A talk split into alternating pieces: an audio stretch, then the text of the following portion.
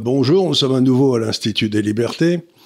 Et comme vous le voyez, Emmanuel a beaucoup changé. Là, j'ai Anice Lajnef, c'est ça? Oui. Je ne me suis pas trompé.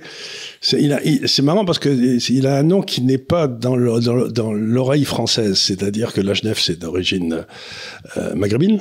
Ouais, tunisienne. Tunisienne, et donc c'est pas des. Vous savez, il y a des sons qu'on fait facilement et des sons qu'on fait difficilement. Donc Lajnef, c'est dur.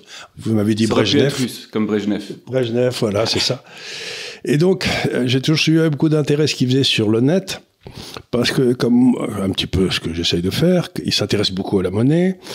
Il se pose des problèmes philosophiques, voire métaphysiques et tout. Donc, j'ai pensé, Emmanuel a pensé aussi que c'était une bonne idée de l'inviter. C'est la deuxième fois qu'on parle ensemble.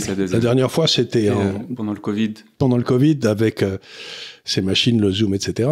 Donc, je vais commencer par vous poser une question. Il y a un que je trouve assez étonnant qui s'appelle Elon Musk, qui est un drôle de gars, qui est à la fois fou et génial, quoi. Et qui dit que la monnaie, c'est finalement le système opérationnel, opératoire, je ne sais pas comment on dit, le operating system de l'économie. C'est-à-dire que vous avez l'économie où on échange des biens et des objets, là, des trucs comme ça. Et puis au-dessus, on a bâti un système pour éviter le troc, permettre le stockage, permettre les flux, enfin, c'est la monnaie. Mais dans le fond, il y a quelque chose qui m'intéresse beaucoup quand on y réfléchit, c'est que le but de la monnaie, c'est de mesurer les valeurs. Mais que finalement, la monnaie en elle-même, elle n'a aucune valeur. Si on réfléchit bien, c'est s'il n'y a pas de lien entre ce qu'il y a en dessous, l'économie et le système opératoire, là, operating system, bah, si vous avez des obligations dans quelque chose que personne ne détient et dans du cash dans une monnaie que personne ne veut, bah, ça vaut rien. Donc, la seule valeur qui existe, c'est dans le système-là, et on utilise ce machin au-dessus pour la mesurer. Et c'est de là où deviennent tout un tas de problèmes dans l'économie, alors. Moi, ce que je dis, c'est qu'il y a quand même beaucoup de problèmes qui viennent de la manipulation de ce système par les systèmes politiques. C'est pour ça que le système en dessous a tendance à se péter. Mais je voudrais que vous commentiez un petit peu sur cette idée que, dans le fond, la monnaie et l'économie, c'est pas la même chose. Non, ce qui se passe avec la monnaie, c'est qu'elle est venue après l'économie. C'est-à-dire que les échanges commerciaux, ils ont commencé bien avant. Et la monnaie, elle a été une révolution. Pourquoi? Parce qu'elle a permis de décomplexifier, justement, les échanges. Et mathématiquement, pour les informaticiens, c'est en gros, on est passé de n carré à n. Et ça, c'est énorme. C'est-à-dire d'un système où, si on doit connaître les prix les uns les autres, par exemple, si j'ai 1000 produits, il faut que je connaisse 1000 fois 1000, divisé par 2, ce qui fait à peu près 500 000 prix. Maintenant, si on se doit de l'argent entre nous et que je dois mettre les dettes, eh ben, pareil, il faut que si on est 1000 personnes avec 1000 produits, je dois connaître aussi 500 000, justement, rapports de dette entre les personnes. Oui, mais cette dette entre les personnes, elle est exprimée en produit, elle n'est pas exprimée en produit. Oui, elle est exprimée en produit. Donc vous devez une petite cuillère, plus 3/4 d'une fourchette, plus... Exactement, et on ne peut pas clearer. C'est-à-dire quoi clearer? C'est... on peut pas faire des soldes. Il y a pas une façon. Voilà. On peut pas régler le solde en disant bon ben vous me devez de l'argent, je vous dois de l'argent, on va juste prendre deux soldes. Quoi. Voilà, exactement. C'est ce qu'on appelle le clearing justement dans le système bancaire.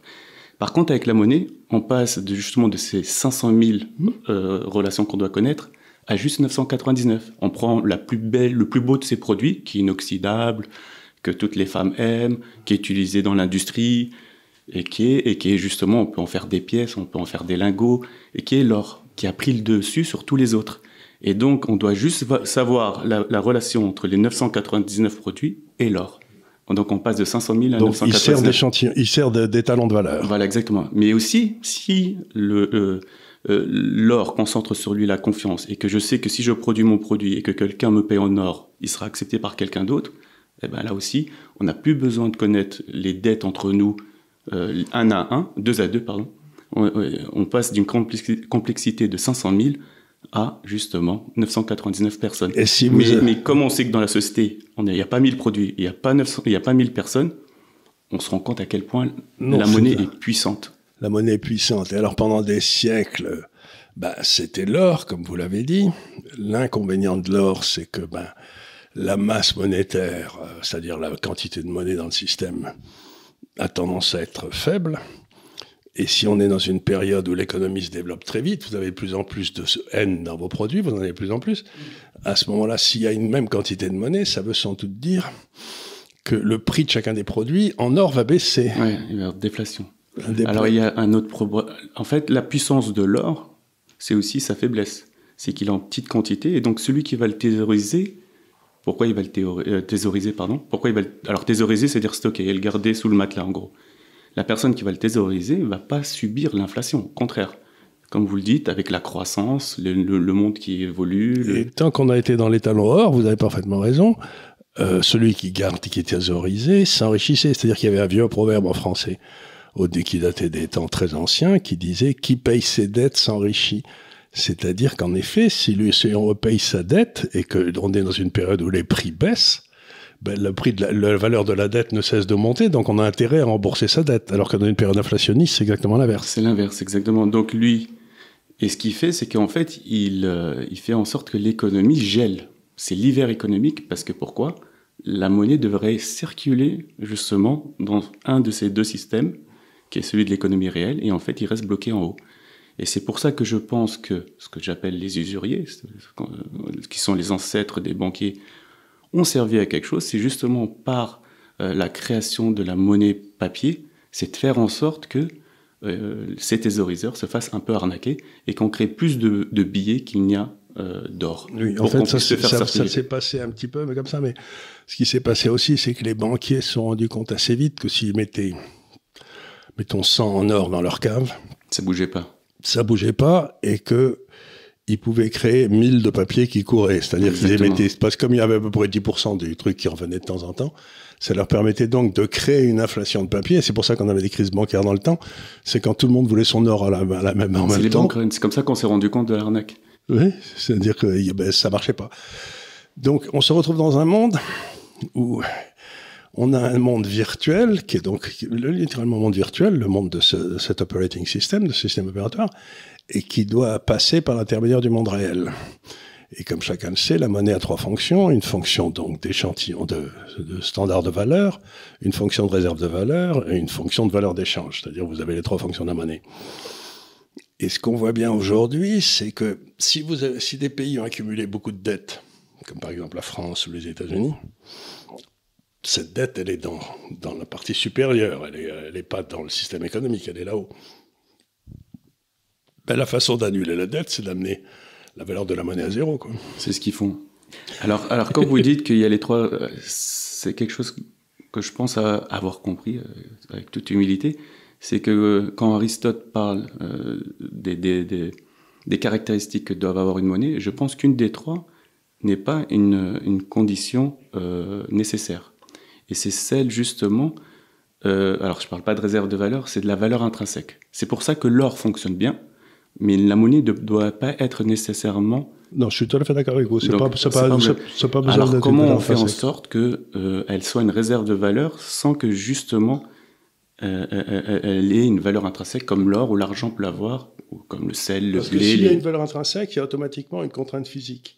Et si vous avez une contrainte physique, et s'il y avait des gens qui commencent à tous théoriser en même temps, ça entraîne une déflation, et s'il y a une déflation, tous ceux qui sont endettés sautent. Donc ça vous amène à des dépressions profondes.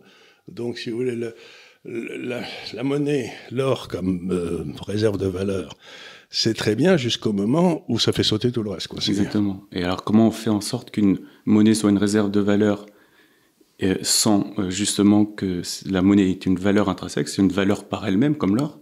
C'est qu'il doit y avoir une confiance en la monnaie. Et la confiance, soit elle est imposée par l'État, par un roi, par un dictateur, par un tyran. Dans ce cas-là, c'est pas de la confiance, c'est juste un gros coup de massue. Quoi. Oui, c'est de la confiance.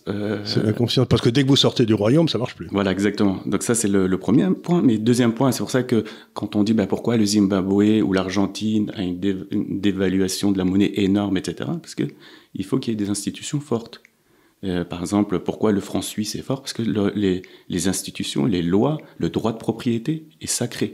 Donc ça, c'est le deuxième point. Et le troisième point, ça, c'est très sournois. C'est que moi qui critique beaucoup les usuriers, en fait, dans leur mécanisme, ils font en sorte que la monnaie circule énormément. Et donc, on accélère le temps. Ça, c'est le bon côté. Bon côté. Économiquement. Là, je me passe dans un référentiel capitaliste pur. Donc la monnaie circule parfois trop vite, ça c'est mon idée, et ça crée de la croissance. On prend de l'avance sur le temps. Et ça, ça donne de la valeur à la monnaie. C'est-à-dire que ce qui pourrait créer de l'inflation en printant de la monnaie, en imprimant de la monnaie, en fait que l'économie avance à une cadence qui est soutenue, fait en sorte que justement l'inflation s'annule. Sauf que de nos jours, justement, on est dans un nouveau paradigme où on crée de la monnaie, on imprime de la monnaie, on dépense de la monnaie quand on est un État, sans que justement il y ait la création de valeur qui suive. Non, puisqu'on l'a fait. Alors, ce que vous dites est très intéressant, et j'en avais parlé un jour avec Milton Friedman, qui avait réfléchi sur les problèmes de monnaie, parce qu'il était très malin. Et c'est aussi curieux que ça paraît, je me tue à dire aux gens, c'était vraiment un homme de gauche, mais enfin ça c'est autre chose. Et alors, lui, sa théorie, qu'il a exprimée devant mon fils il y a 20 ans, quoi, on était allés le voir ensemble, ou il y a 30 ans, il avait dit, ben, c'est pas difficile. Pour que les gens aient confiance dans la monnaie, il faut que la création de monnaie se fasse en dehors de toute pression politique. La création de monnaie n'a rien à voir avec les élections la semaine prochaine. Donc, il dit, ce qu'on devrait faire, c'est que la base monétaire aux États-Unis, c'est-à-dire la monnaie de banque centrale, augmente de 3% par an, comme ça, avec un ordinateur qui rajoute 3% tous les ans, puis ensuite il arrête. Et on programme l'ordinateur pour ça, on ferme l'ordinateur, on jette la clé dans le fond du Pacifique, et ensuite on n'y touche plus. Et personne ne manipule les taux d'intérêt, c'est le marché qui se démerde. Et je réfléchissais à ça récemment, j'en parlais avec des gars, je me suis dit, mais dans le fond, c'est le bitcoin, son truc. C'est exactement de ce que voulait faire Milton Friedman, c'était le bitcoin. Ben, alors, une quantité d'argent limitée, personne n'intervient dedans, et puis c'est ensuite démerdenzizich, quoi. C'est pas plus mal. Hein. C'est exactement ça, et moi, je connaissais pas Milton Friedman, aussi curieux que ça puisse paraître, parce que j'ai pas fait un cursus économique. Et en 2016, un des premiers articles que j'écris, j'envoie une universitaire à la Sorbonne, très gentille, elle me répond, elle me dit « Mais votre idée, alors la première, c'est Gesell, la deuxième, c'est Milton Friedman, et la troisième, c'est Aristote. » Oui. Et en toute honnêteté, j'ai tout fait tout seul dans mon coin pendant 3 mois. Et donc, justement, mais alors, ce que j'ai voulu reproduire, moi, je me suis dit, je pars toujours de l'idée que si quelque chose a été adopté par l'humanité, c'est qu'à ce moment-là, c'était un moindre mal. Oui. Et donc l'or a des qualités. Donc il fallait justement reproduire une monnaie qui ait les qualités de l'or. Deuxièmement, si on reproduit exactement les qualités de l'or et que l'extraction à un moment stagne, on va arriver justement à une dévaluation de la monnaie. Et je sais comment une revalorisation de la monnaie plutôt. Ouais, une valorisation. Une valorisation de la monnaie, oui. Non, exactement, pardon. Et donc moi qui étais responsable en banque, si je dis à quelqu'un, mais écoute, on ne t'augmente pas cette année, on va te laisser à 100. Mais ton pouvoir d'achat va augmenter. Mais il sera très malheureux, parce que l'homme a besoin justement de pouvoir se voir et... J'en suis pas sûr, parce que pendant tout le 19e, par exemple, en Angleterre, il y avait les talons or, qui étaient assez rudes, et la production industrielle a quadruplé, je crois, en un siècle, ce qui n'était pas rien, et les prix ont baissé de moitié, en Angleterre. Et les loyers dans la City, par exemple, n'ont pas monté pendant un siècle. C'était stable. C'était stable. Donc, ça avait des inconvénients, mais aussi ça avait des avantages. C'est que pour ceux qui ont besoin de se placer, par exemple, à la fin de leur vie, dans une période de stabilité, bah, ils n'avaient pas de mal, ils faisaient les économies qu'il fallait dans leur vie, ensuite ils avaient de quoi vivre jusqu'à la fin de leur jour, parce qu'il n'y avait pas l'inflation qui rongeait leur épargne. Donc, ça donnait un monde extraordinairement stable. Mais alors, quand on regarde les résultats, le monde qu'on a aujourd'hui, quand je regarde les résultats, avec un monde inflationniste, avec le papier-monnaie avant le monde d'avant, il y avait les prix qui baissaient et l'activité économique qui était très violente. Ça montait, ça baissait, il y avait des cycles très violents d'activité. Et aujourd'hui, on a des cycles d'activité qui sont très atténués, mais par contre, l'inflation, ça y va, quoi. Alors, ça, c'est un... Donc, c'est un choix, mais je ne sais pas, je suis pas arrivé à la savoir lequel était le mieux. Alors, au 19e siècle, alors, pour moi, hein, ces cycles-là sont intimement liés au système dette. C'est-à-dire qu'à un moment, on est dans l'expansion, à un moment, l'économie ralentit, les brebis galeuses, eh ben, elles font faillite, on va en dépression, etc. C'est les gars qui ont emprunté trop tard, c'est ça. Moi, j'utilise toujours un économiste qui s'appelle Wicksell. Il dit qu'il y a 2 taux d'intérêt dans le marché. Le taux de marché naturel, c'est-à-dire la rentabilité des affaires, et le taux de marché. Parce que quand le taux naturel baisse en dessous du taux de marché parce que les affaires ralentissent, bah, vous ne pouvez pas rembourser votre dette, quoi. Vous sautez comme un bouchon, quoi. C'est ce qui se passe. donc justement, ces cycles justement sont liés à cette monnaie-dette. Par contre, pourquoi aujourd'hui c'est un peu plus stable? Et même les gens qui nous suivent me disent, bah, en fait, ça tient. Mais ça tient artificiellement. C'est qu'à chaque fois que le marché a voulu se casser la gueule, que ce soit pour le Covid, soit avec la crise souveraine, en 2011, le Covid en 2020, la crise du repo en 2019. En fait, il y en a souvent des crises. Et la dernière, les banques régionales. En fait, il y a une entité qui est la Fed ou la Banque centrale ou même les États qui arrivent et qui croient que par magie, en imprimant de la monnaie, justement, on va résoudre tous les problèmes. Mais ce qu'ils font, donc c'est pour ça que les cycles sont ralentis là. Mais quand on remonte, en fait, on remonte pas non plus... de folie. Le temps de croissance baisse avec le temps, c'est-à-dire qu'on remonte, mais chaque fois plus bas, quoi. Oui, mais après, ce qui va se passer, c'est que ce n'est pas gratuit. Il y a un transfert de risque qui s'est opéré, en fait, et la crise d'après est censée être encore plus violente. Parce qu'on croit qu'il se passe rien, mais quand même, Crédit Suisse, qui est une institution centenaire, a quand même fait faillite. La SVB... Mais c'est ce que... Vous développez les thèses de Minsky, vous savez qui était cet économiste des années 30, 50, 60 aux États-Unis, qui disait que le rôle de l'État, c'était dans le fond quand une crise de la dette se déclenche, c'est d'arriver avec cette capacité infinie à emprunter et de l'arrêter net, quoi. Et ça marche, puis à un moment, ça marchera plus, parce que quand c'est l'État lui-même qui sera en état de faillite, c'est là où ça a plus marché très bien, quoi. Alors, soit l'État, mais comme j'ai l'impression que ça y est, ils ont... Ce qui peut se passer, c'est la faillite de la monnaie. C'est encore pire. Ah oui, c'est ça, la monnaie qui va à zéro. Qui va à zéro. Et ça, c'est encore pire. Il n'y a pas eu de faillite, il n'y a rien. Oui, mais je ne peux plus rien acheter avec ma monnaie. Et en fait, là... Et alors, il se passe un phénomène curieux. J'en ai parlé dans quelques-uns de mes papiers récemment, justement. J'aimerais avoir votre avis, mais je regarde ce qui se passe en Turquie. En Turquie, il y a eu une belle inflation, hein, 80% par an. Enfin, c'est raisonnable, comme. Et... je regarde un peu comment les marchés financiers avaient réagi. Et puis, j'ai regardé aussi comment ça s'est passé dans le passé. Il y a un moment, quand l'inflation commence à monter comme ça, vous avez, dans les valeurs dont on parle, vous avez les valeurs qui sont dans le système opérationnel là-haut, vous savez, c'est-à-dire la monnaie et les taux longs, les obligations. Ça appartient au monde de la monnaie. Alors les obligations, c'est justement des titres de dette, c'est de la quasi-monnaie. C'est la quasi-monnaie, c'est là-haut. Et puis vous avez les actions, mais qui sont dans le monde réel en dessous, mais qui sont valorisées par le monde réel du dessous, en utilisant les taux. Mais vous vous rendez compte qu'historiquement, quand la monnaie commence à disparaître, très souvent, vous avez des flux de capitaux gigantesques qui partent de la monnaie pour aller dans le marché des actions, qui se met à monter comme une fusée alors que tout va mal. C'est ce qui s'est passé, on va dire, 2010-2023. Et c'est ce qui est en train de se passer en Turquie. Et c'est dans le fond, la loi de Gresham appliquée au marché des actions, la mauvaise monnaie chasse la bonne. La mauvaise monnaie, c'est celle du haut, qui glisse vers les actifs en bas, en se disant, ça vaudra toujours quelque chose, quoi. Avant de commencer, on a juste discuté un peu, et justement, on parlait des... Ce qu'il y a d'incroyable avec la monnaie, moi je trouve qu'il y a deux choses qui sont incroyables, et une que je récuse. Alors la première, c'est que la monnaie est en même temps un stock, quand on la met tout en haut, comme vous dites, et en même temps un flux, quand elle permet les échanges en bas. Et ce qui se passe, c'est que parfois, l'un pervertit l'autre. On le voit très bien. Et on le voit en ce moment. On le voit très bien. Et c'est lié par les économistes. Et c'est surtout les valeurs relatives qui changent de façon extraordinaire. C'est les valeurs relatives entre le stock réel des actions et le stock réel des obligations. Aujourd'hui, je crois que la capitalisation boursière de toutes les obligations dans le monde, c'est 1,5 fois la capitalisation des actions.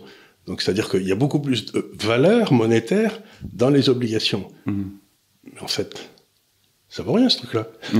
Ça n'est supporté que par les 1 qui sont en dessous. Et si les 1 qui sont en dessous, on ne peut plus les valoriser avec le truc du haut, ben ce truc du haut, ça vaut rien. Donc on a vraiment un paradoxe aujourd'hui où on valorise la réalité avec un truc qui est complètement artificiel. Ben on le voit aussi dans l'accumulation. Si on regarde le S&P, il a quasiment fait...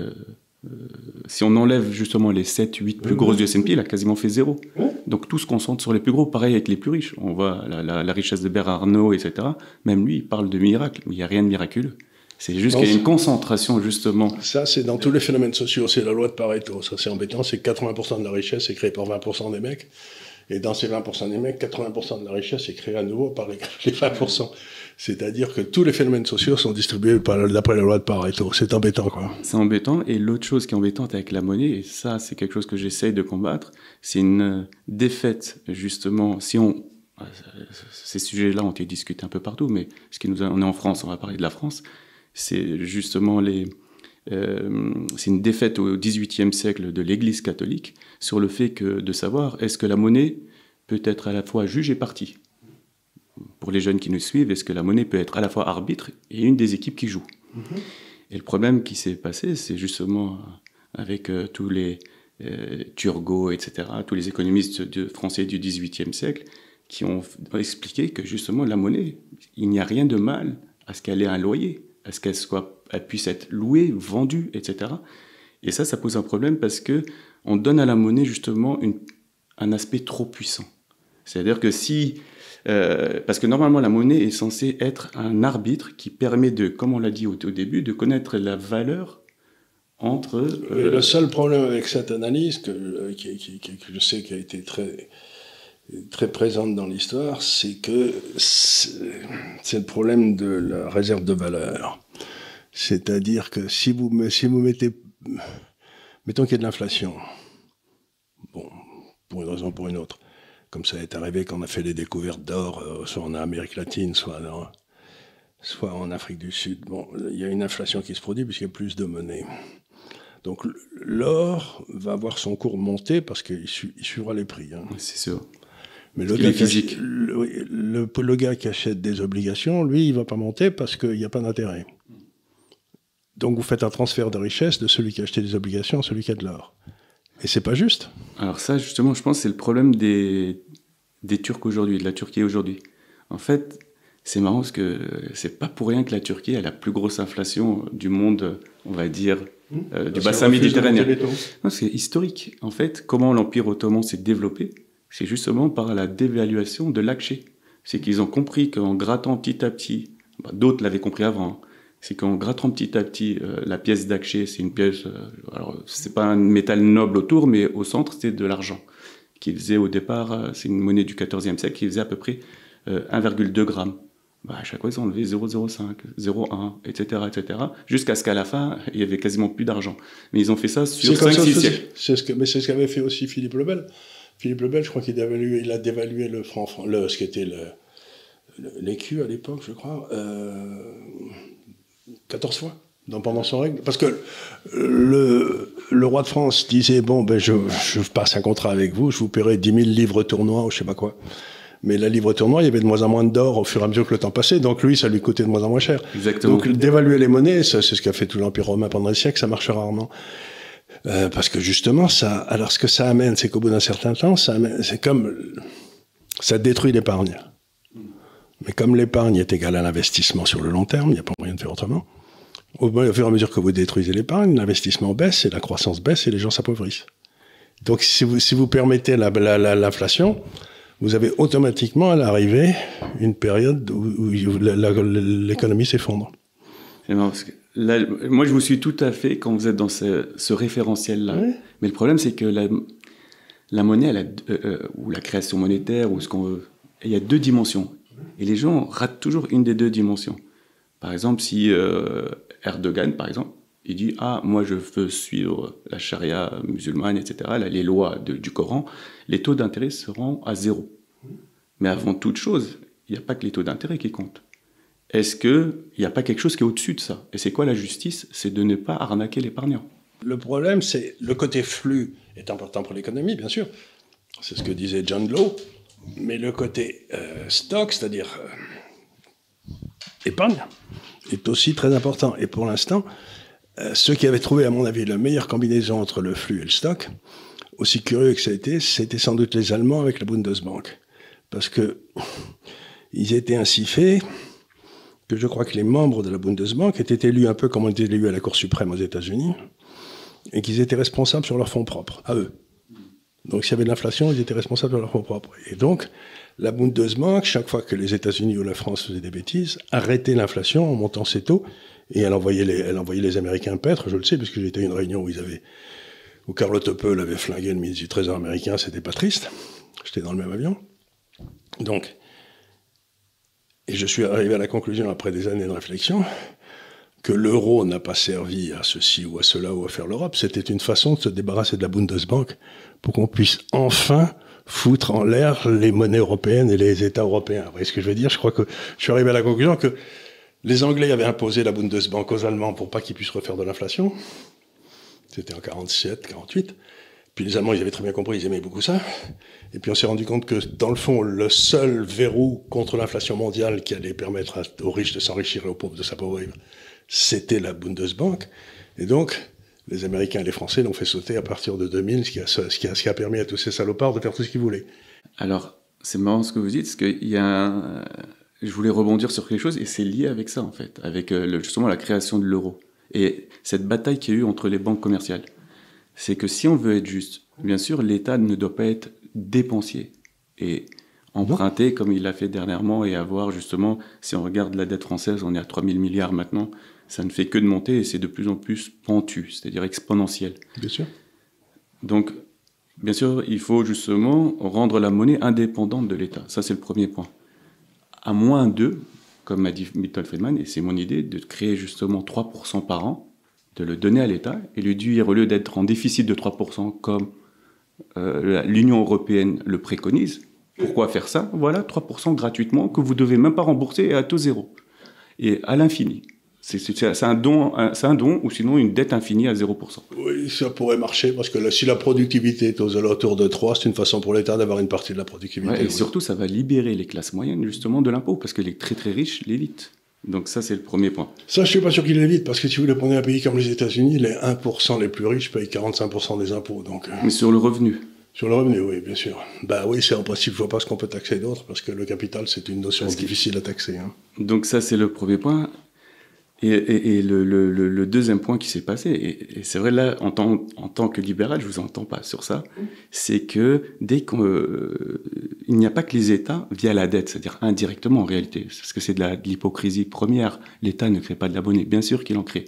Ce qui est la monétisation, c'est-à-dire que quand l'État s'endette, à la fin, sa dette est soit rachetée par l'Union européenne, ou soit elle est monétisée, et elle sert justement à circuler dans cette sphère en haut. Ouais. Moi, je elle fausse les valeurs. Voilà. C'est-à-dire que disait un type comme Locke, qui était à l'origine du libéralisme, il disait « l'État ne doit pas avoir de déficit ». C'est-à-dire qu'en fait, dans un régime libéral, la dette est inconstitutionnelle, puisque la dette, c'est vous faites payer des gens qui paieront dans 30 ans, donc qui n'ont pas voté. Donc logiquement...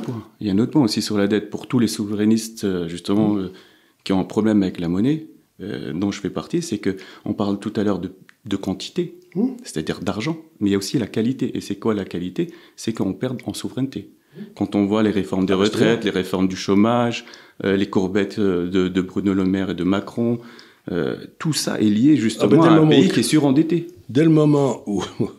C'est chaud à regarder. Par exemple, un pays comme l'Italie, aussi curieux que ça paraisse, une grosse partie de sa dette est détenue par les Italiens. Donc, ils sont endettés. Aussi. Les Japonais, ils ont zéro de dette. Les Chinois ont zéro de dette, puisqu'ils le doivent à eux-mêmes. Donc, c'est en consolidé. Poche gauche, poche droite.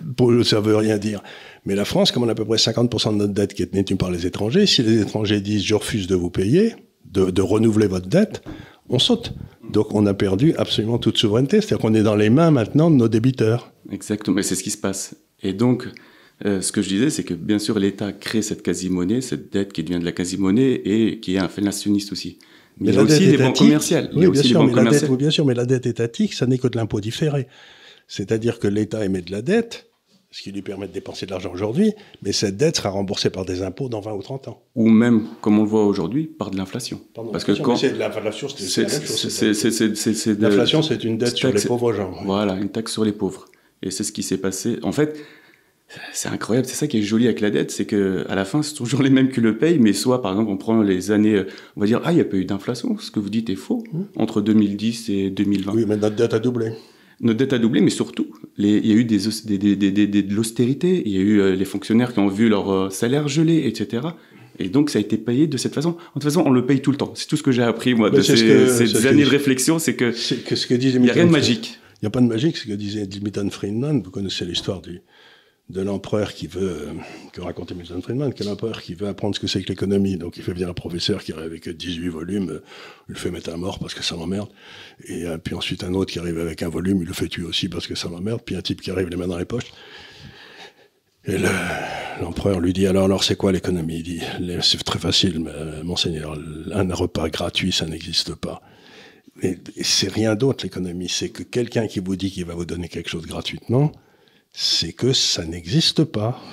Il le prendra à quelqu'un d'autre, ou il le prendra à votre petit-fils, mais quelqu'un qui vous dit que quelque chose de gratuit existe, c'est un menteur. C'est quelqu'un qui il prend l'argent ailleurs, mais c'est du vol. C'est ce que disait ce bon Bastiat, qui était un bon économiste français et qui écrivait de façon admirable. Il disait qu'il n'y a que deux façons d'acquérir quelque chose, ou vous travaillez pour l'avoir, ou vous le volez. Il n'y a, a rien d'autre. Je terminerai avec les banques commerciales, mais là, juste pour rebondir, il y a un vol. Alors vous, qui travaillez dans la faïence, vous allez me comprendre parfaitement, mais il faut que j'apprenne même à le vulgariser, parce que c'est très dur. C'est qu'il y a un vol qui est sournois. C'est-à-dire que, par exemple, si la France donne à Renault, ou à AXA, ou à Air France de l'argent, et qu'ils ne le remboursent pas, on comprend qu'il y a un vol. J'arriverai à l'expliquer aux auditeurs, etc. Mais si je leur dis que la BCE ou l'État se pose en assureur de dernier recours, mais qui ne donne rien à ces banques et assurances, et que moi je vais par exemple dire mais à Bruno Le Maire, mais vous vous rendez compte de ce que vous êtes en train de faire, vous êtes en train d'appauvrir les Français, même lui je pense qu'il ne le comprendra pas, parce qu'il n'y a aucune assurance qui est gratuite. Mais bien sûr que non. L'assurance, dans les marchés financiers, il y a une façon de s'assurer, qui sont des options. Oui, c'est mon boulot. Et ça coûte. Ça coûte bonbon. Et ça coûte bonbon. Et on a beaucoup travaillé sur les options avec Didier Darcelao. On a montré qu'une façon plus intelligente de calculer la valeur des options, si ça vous amuse, on vous montrera ça. Mais les options, ça existe. Donc, c'est une façon stupide de dire « moi, j'assure » comme si cette assurance ne coûtait rien. Exactement. Et elle coûte. Et c'est ce que fait le marché. Moi, le jour où j'ai compris le QI, c'est par une phrase d'un des analystes. Il a dit le QI, c'est quoi? Bon, parce qu'il a vu qu'on n'était pas très fort en économie, mais qu'on était bon en options. C'est la BCE avec la complexité du gouvernement qui vend des options gratuites dans le marché pour justement faire en sorte que les États continuent d'emprunter, que les banques se maintiennent. Et que les prix de l'emprunt pour les États soient tous les mêmes. Ah oui, de plus en plus bas, il y a convergence. On l'a vu à un moment, ils étaient tous à zéro. Même la Grèce empruntait à négatif, ce qui est incroyable. Donc, c'est-à-dire qu'eux-mêmes achetaient, c'est-à-dire qu'on n'avait plus de marché pour le risque, pour la prise de risque, pour les différents risques dans le marché obligataire. C'est-à-dire qu'on s'est retrouvé dans un monde qui était très très curieux, où les banques centrales ont annulé la mesure du risque. C'est même dangereux. Comment vous investissez après quand vous n'avez plus de mesure de risque? Vous êtes un entrepreneur, vous avez le risque d'un côté et la rentabilité de l'autre. Si on vous dit le risque, je ne sais plus mesurer, puis la rentabilité, vous vous dites mais attendez une seconde, la rentabilité que je constate aujourd'hui, elle est peut-être fonction de ces faux taux d'intérêt qu'il y a partout, donc vous ne pouvez plus investir. C'est-à-dire on passe dans un monde irrationnel. Alors si on monte un peu là comme ça, philosophiquement, si je peux m'aventurer. Allez-y. C'est que, justement, c'est des alchimistes. Alors, ils ont transformé du plomb, qui était la dette grecque, en or, à des taux négatifs. C'est-à-dire que la dette grecque a été plus sûre qu'un euro dans une banque centrale, placée à la banque centrale, ce qui est juste délirant. Donc ça, c'est le premier point. Et le deuxième point qui s'est passé, c'est qu'ils sont pris pour des prophètes, ou pour Dieu, parce qu'ils ont tué l'imprévu. Mais comment on peut tuer l'imprévu? Vous savez ce que j'ai beaucoup expliqué à mes clients pendant toutes ces années. Je leur ai dit, le taux d'intérêt, ça sert à quoi? Ça sert à vous assurer contre le risque du futur. L'incertitude du futur, me disait mon professeur d'économie il y a 50 ans à Toulouse. C'est à ça que ça sert. Je m'assure contre l'incertitude du futur. Bon. Mais si vous mettez des taux d'intérêt négatifs, ça veut dire que le futur est plus certain que le présent. C'est exactement ça, philosophiquement. C'est une autre façon de le voir. C'est complètement idiot. Le futur ne peut pas être plus certain que le présent. Donc ça fait 30 ans qu'on est géré en Europe en fonction de critères complètement idiots qui vont nous amener dans un désastre. C'est pas possible autrement. Exactement. Et après, ce que j'aimerais ajouter, et ça, pour un peu aller dans la contradiction, c'est qu'il n'y a pas que l'État qui crée de la monnaie, il y a aussi les banques commerciales. Bien sûr. Et elles choisissent où le mettre. C'est-à-dire que dès 2000, dès qu'on a créé la BCE, il y a eu, on le voit, les banques européennes ont commencé à se chamailler entre elles pour prêter le plus possible. Alors aux États-Unis, c'est différent. C'est Clinton et ses idées à lui qui a dit aux banques, bah, allez-y, open bar, vous prêtez à n'importe qui, tout le monde doit arriver. 2008, 2009. Exactement.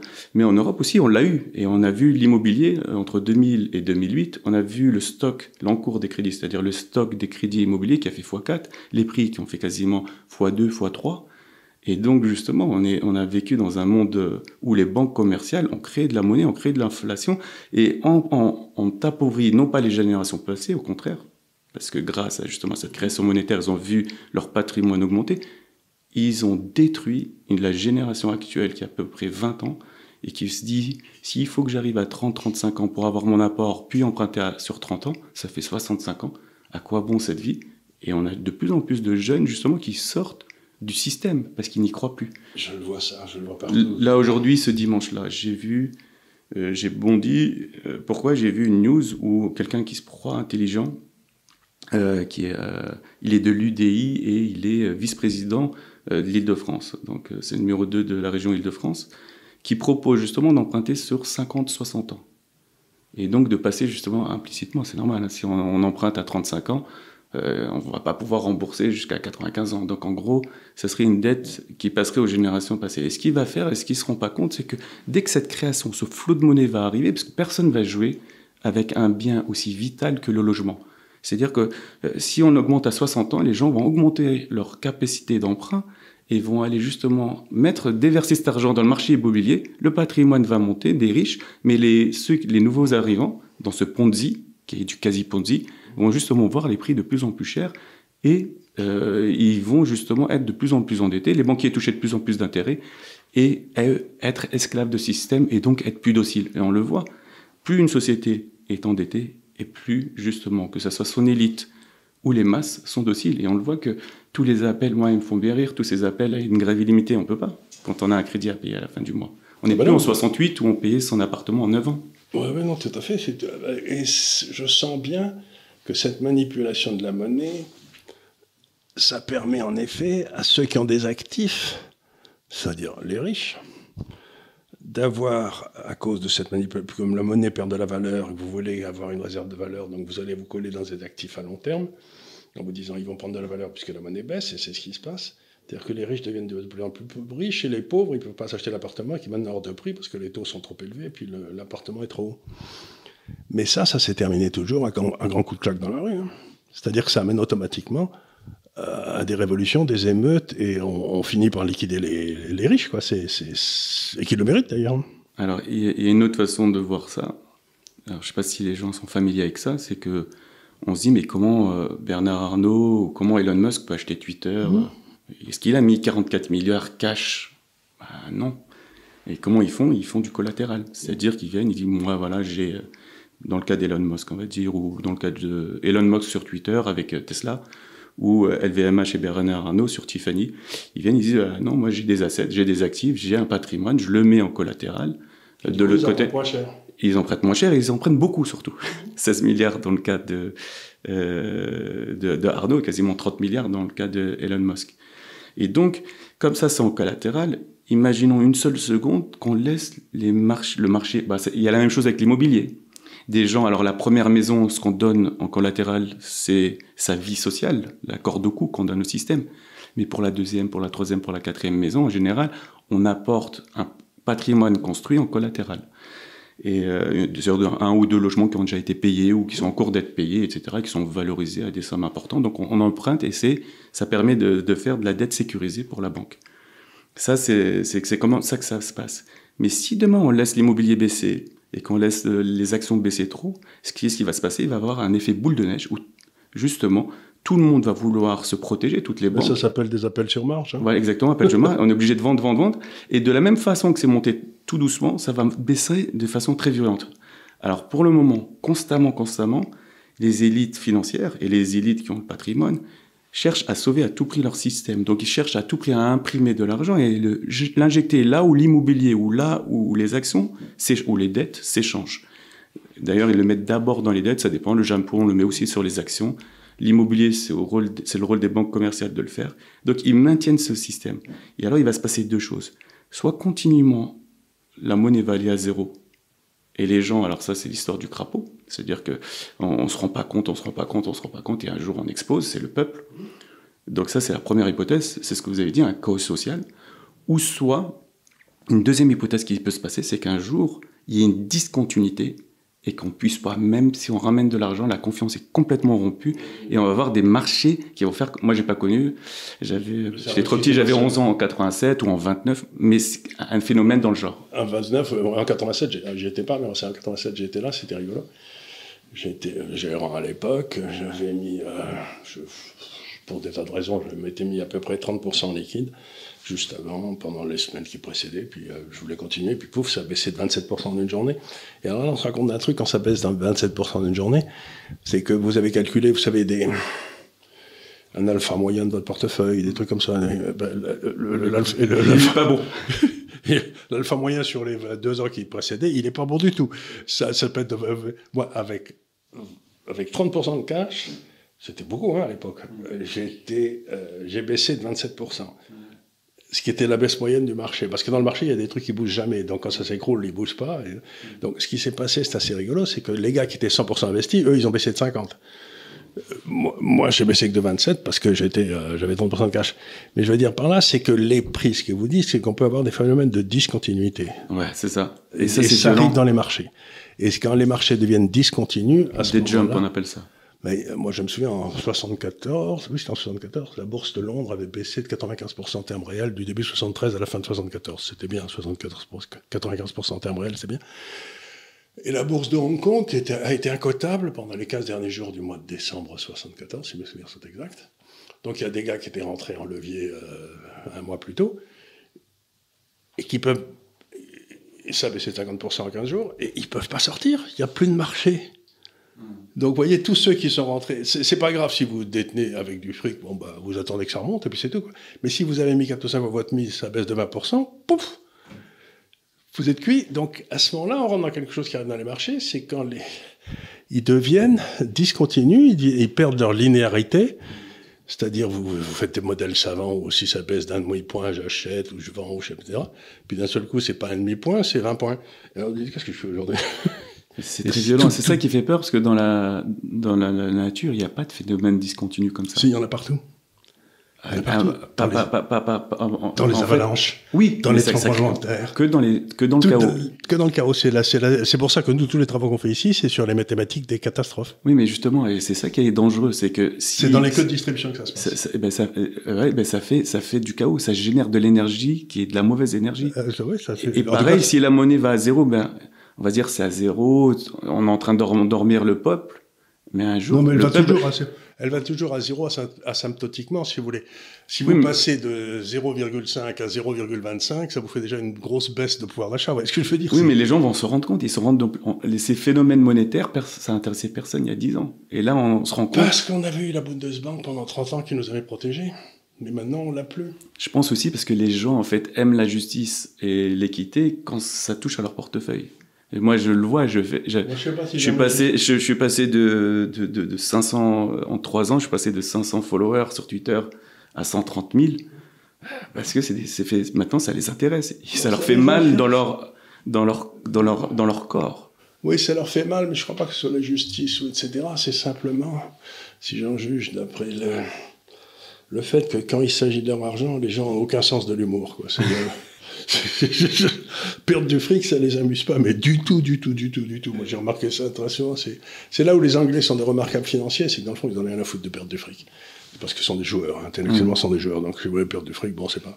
Alors, c'est pour ça que les Allemands sont très mauvais financiers, parce que pour eux, l'argent, c'est sérieux, quoi. Si vous considérez que l'argent, c'est pas sérieux, vous pouvez être un bon financier. Si vous avez une espèce de détachement vis-à-vis de lui, quoi. Si vous vous rendez compte que c'est qu'un... Donc, ce qu'on essaye de dire l'un et l'autre, j'essaye d'avancer un peu, c'est de dire, dans le fond, il y a une grave... Notre système d'en haut, là, le système opérationnel, le operating system, là-haut, il a été capturé par des gens qui n'ont pas des bonnes intentions, qui le gèrent à leur profit exclusif, parce que comme ce sont les riches, c'est eux qui peuvent prendre du levier, c'est eux qui peuvent... Qui peuvent aussi décider à qui donner l'argent. Qui décide aussi à qui donner l'argent, et donc que les gens qui sont en dessous subissent. Et ce que disait John Rawls, qui était un philosophe américain que j'aimais bien, sur la justice dans les systèmes économiques, il disait un système économique est juste si les gens qui sont en bas, les plus faibles, voient leur niveau de vie monter sans arrêt. Enfin, sans arrêt, s'ils voient leur niveau de vie monter. À ce moment-là, on s'en fout de ce qui se passe au sommet pour peu que leur niveau de... Or, on a monté des systèmes où depuis 20-25 ans, les gens du dessous dégustent et les gens du dessus s'enrichissent. Donc c'est un système qui est profondément, non seulement injuste, mais dangereux politiquement. Parce que ça veut dire qu'il n'est pas acceptable humainement. Exactement. Après, il y a quelque chose où l'opinion est aussi manipulée. Pourquoi? Parce que les gens qui sont riches, ils sont capables d'acheter les médias et indirectement d'acheter les hommes politiques. Et ça aussi, directement ça... aussi. Et indirectement aussi, ça je suis pas au courant. Mais... Moi, j'en ai quand même quelques-uns dont j'ai su qu'ils avaient été achetés, etc. J'ai toujours été stupéfait par les petites sommes qu'il fallait pour les acheter. Moi, j'ai connu un type qui était, mettons, un très très grand diplomate français qui avait été acheté, mais pour 3 francs dessous. Je me suis dit, mais... Pas cher. Pas cher. Finalement, l'homme politique n'est pas aussi cher qu'on le pense, quoi. Ce que je veux dire, c'est effrayant, quoi. Moi, moi, je veux bien me faire acheter, mais ça vaille vraiment la peine, quoi. Mais enfin, d'ailleurs, je n'accepterai pas non plus. Mais enfin, donc, vous voyez ce que je veux dire? C'est que vraiment, là, on n'est pas dans... Parce que je sais que si tout se pète la gueule, tout le monde va dire c'est la faute du capitalisme. Mais c'est pas la faute du capitalisme. C'est là parce qu'il y a des gens puissants qui ont pris le contrôle de ce système opératoire, en gros, le système opérationnel, et qui le gèrent à leur profit. Mais ça n'a rien à voir avec le capitalisme. Le capitalisme, en quelque sorte, il se passe en dessous. C'est là où les gens échangent des biens et des actifs. Et là, il y a eu une prise de contrôle par des gens qui ne sont pas bien intentionnés. Alors... Quand je vous écoute, j'ai l'impression que vous parlez du capital. Si vous parlez... Le capital, pour moi... désolé pour les gens de gauche qui me suivent. Le capital, pour moi, est noble. Oui, tout à fait. C'est quoi le capital? C'est la prise de risque de mettre ses billes sur une société. Mais tout le monde ne veut pas faire... C'est ce que Nassim Taleb appelle « skin in the game ». Voilà, mais tout le monde ne veut pas faire ça. D'autres veulent préserver leur capital sans risque et l'utiliser au moment voulu. Ben oui, mais c'est là où... Et eux, voilà, et c'est pour ça... C'est ceux-là que maintenant, ils peuvent plus constituer du capital. Ben alors, ceux-là, ce qui se passe, c'est que leur capital est érodé. Voilà. Et ça, par quoi? Par l'inflation. L'inflation qui est provoquée... Ou la taxation. Ou la taxation. Mais si on reste dans le domaine monétaire, le capital de ces gens-là est érodé par l'inflation. L'inflation qui est provoquée par qui? Par les banques centrales et les États. Yeah. Au profit de qui? Et même les banques commerciales. Au profit de qui? De leurs meilleurs clients, c'est-à-dire les plus riches. Et donc, ça pose un problème. Et l'idée, c'est pour ça que moi, j'aime beaucoup ce que vous faites. Et je pense que vous êtes dans un système où, justement, la finance, elle est incrustée, justement, sur le bas dont vous parlez. Ouais. Vous pensez qu'elle est en haut, mais en réalité, non, elle est incrustée. Il y a une partie en haut. Normalement, il devrait y avoir une espèce de pénétration comme ça, où ce serait la même chose, mais depuis... Depuis les années 80, on a réussi à séparer ce truc en haut et en fait un truc qui vit et qui permet de traire le truc en dessous. Alors, pour utiliser vos termes, ce serait la financiarisation du capitalisme. Oui. Moi, je parle comme un vieux. Je dis que l'économie réelle, l'économie des êtres humains est entachée par justement cette finance que les anciens appelaient l'usure. Et ce que je pense, moi, oui, c'est que... Vu sous cet angle-là, on peut l'appeler ça comme ça, une usure, mais ça s'appelle... moi, j'appelle ça le capitalisme de connivence, mais c'est pareil. C'est pareil. Et donc, moi, ce que je reproche, par exemple, à quelqu'un comme Erdogan, de sortir une exégèse qui va lui rendre service, c'est-à-dire que les taux d'intérêt devraient être à 0%, et c'est là où je suis avec vous, c'est bizarre. Et je veux dire, ben non, il n'y a pas juste une dimension dans la monnaie. On ne peut pas séparer le 0% de la création monétaire. C'est-à-dire que vous voulez que les taux soient à 0% pour que vous, État, vous puissiez justement payer vos fonctionnaires, etc. Mais derrière, il y a une inflation à 60 à 80%. Parce qu'il y a un lag entre l'augmentation des fonctionnaires de l'inflation et le moment où justement ils travaillent. En fait, ce qui se passe... c'est qu'on va appauvrir les fonctionnaires, on va appauvrir les salariés, on va appauvrir la veuve qui a justement une rente indexée sur l'inflation, on va appauvrir les épargnants. Et ça, en fait, si je reprends son point de vue musulman, la justice est au-dessus de toute considération économique. C'est-à-dire qu'on ce qu'on cherchait, c'est la justice. Et donc c'est pour ça que, limite, moi je combattrais, c'est un système comme ça, limite un taux d'intérêt avec une création monétaire est plus cohérent que 0% et une création monétaire qui est justement exponentielle, parce qu'on appauvrit des gens, et on appauvrit les plus pauvres et les plus travailleurs. Donc il y a une certaine... C'est pour ça que je suis venu ici aujourd'hui à Paris, parce que je vous comprends quand vous dites que les taux ne doivent pas être à zéro. Mais si on se passe dans un référentiel où la monnaie est quasi dure, c'est-à-dire quoi quasi dure? Une monnaie quasi or. Alors, on n'a plus besoin, on s'en rendu compte. Les banquiers s'en sont rendus compte au début du XXe siècle. C'est de l'hypocrisie d'avoir des réserves en or dans la banque centrale, etc. Ça, mais on va peut-être y revenir avec le système qui est en train de se passer avec pour le bitcoin. Avec la dédollarisation du dollar, là, du monde, ça. Bah, peut-être les soldes entre pays vont devoir être réglés partiellement en or. Donc, on va peut-être revenir un petit peu à un monde où l'or retrouvera sa place. On va revenir à Bretton Woods, mais juste avec les Chinois, du yuan collatérisé ou payé sur de l'or. Je connais un peu les Chinois, je ne crois pas une seconde qu'ils vont accepter de devenir monnaie de réserve.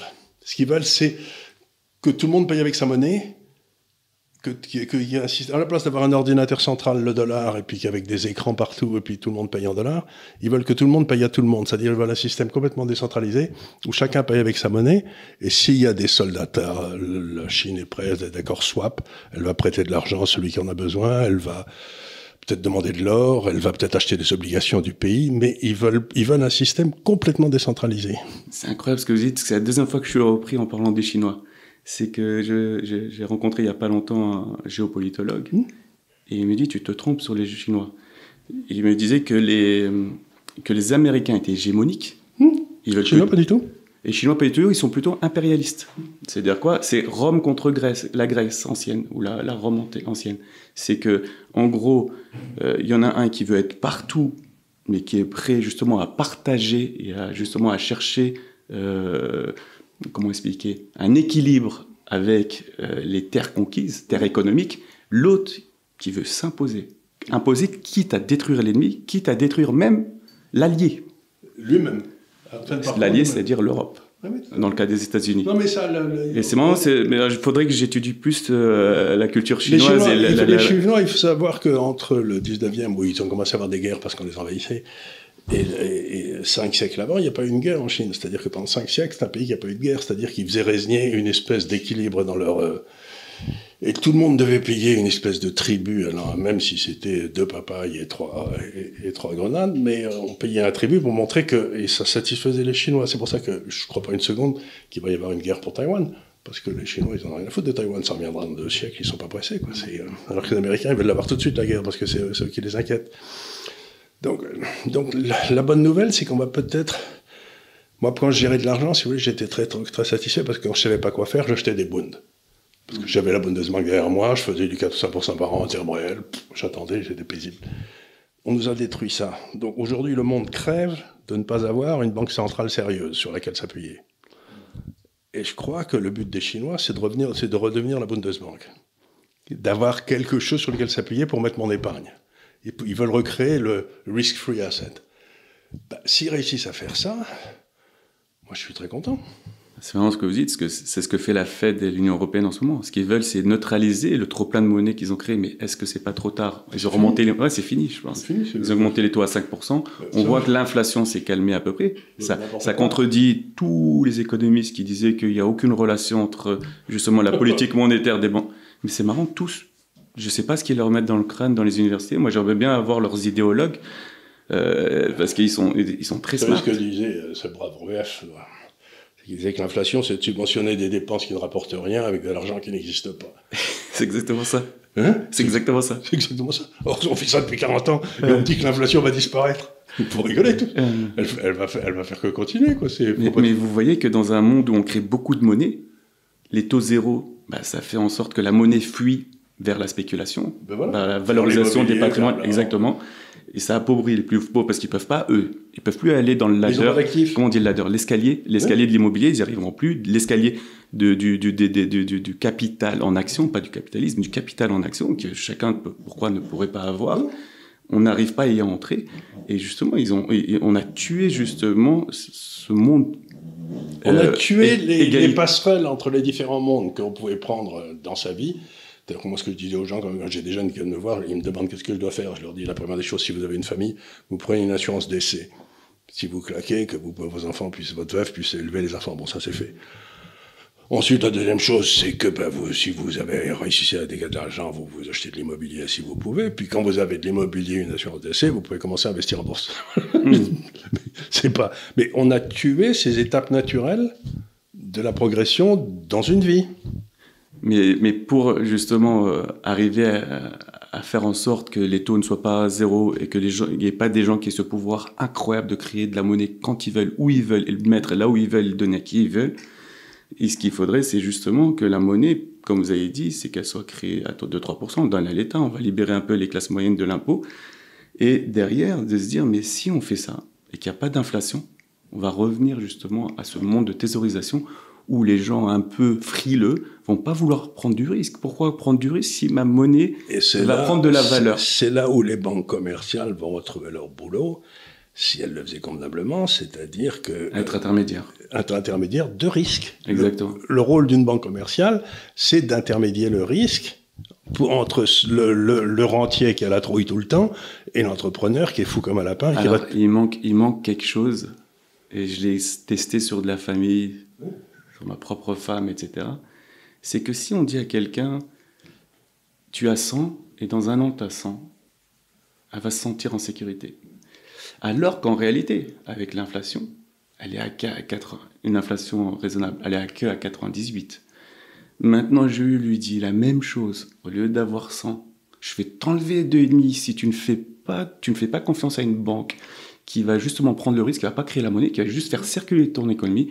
Si tu ne le donnes pas à l'État, si tu ne le prêtes pas à ton neveu parce qu'il veut acheter une camionnette, parce qu'il a juste eu son diplôme de plombier, etc., je vais te mettre à 97,5.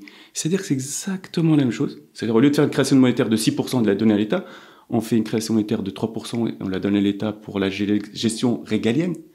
Et on lui dit, on t'enlève 3%. Moi, je dis 2,4, mais on va dire, je t'enlève 3% aux populations, je vous enlève 3%, et on va le donner justement à l'État pour qu'il utilise cet argent pour l'action sociale. Oui, mais ça, c'est pas l'action sociale, je veux bien, mais la première action sociale, c'est la police, la justice, l'armée, la diplomatie. Non, ça, c'est le régalien. Oui, après, mais je veux dire, si on n'a pas ça, le régalien, ça marche pas. L'action sociale, s'il n'y a pas de régalien, ça marche pas. Hein. Quand je dis l'action sociale, c'est les hôpitaux, etc. C'est aider les plus pauvres et les plus démunis dans le...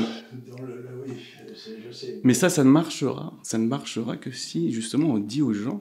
Ce n'est pas l'inflation qui va te rendre pauvre, parce que si on ne crée que 3%, dans un monde d'expansion, en croissance, on peut quasiment, s'il y a de la croissance... Moi, je préfère le système suédois où ils disent, bon, vous voulez que vos enfants soient bien élevés, alors on est tous d'accord. Vous voulez aller à l'hôpital, on est tous d'accord. 60% d'impôts.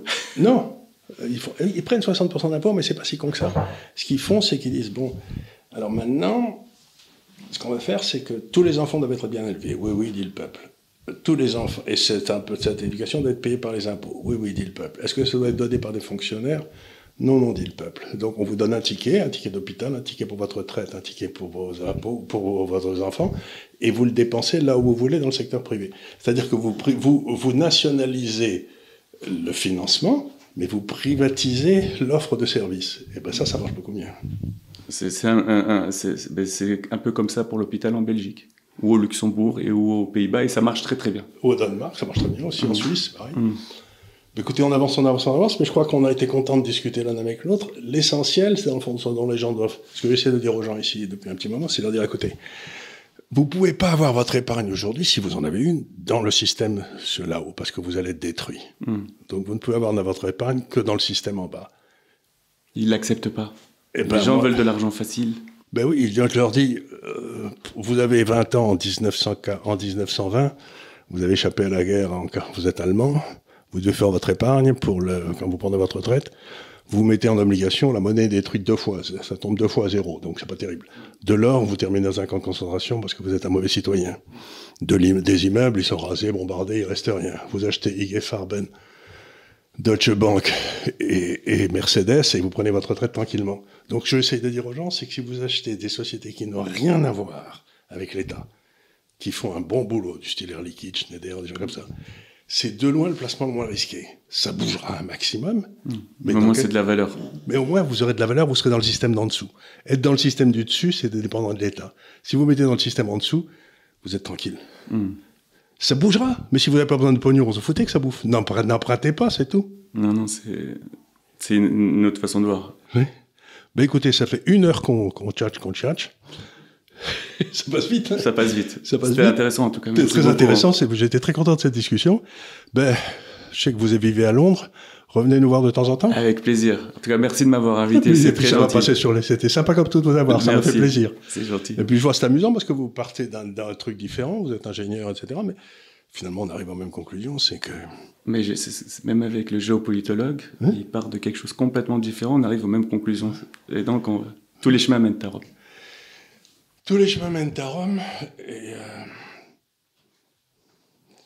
ce que disent les gens, c'est que... Ce que disait Saint-Just, qui était un grand révolutionnaire, c'est que l'ennemi naturel de chaque citoyen est son État.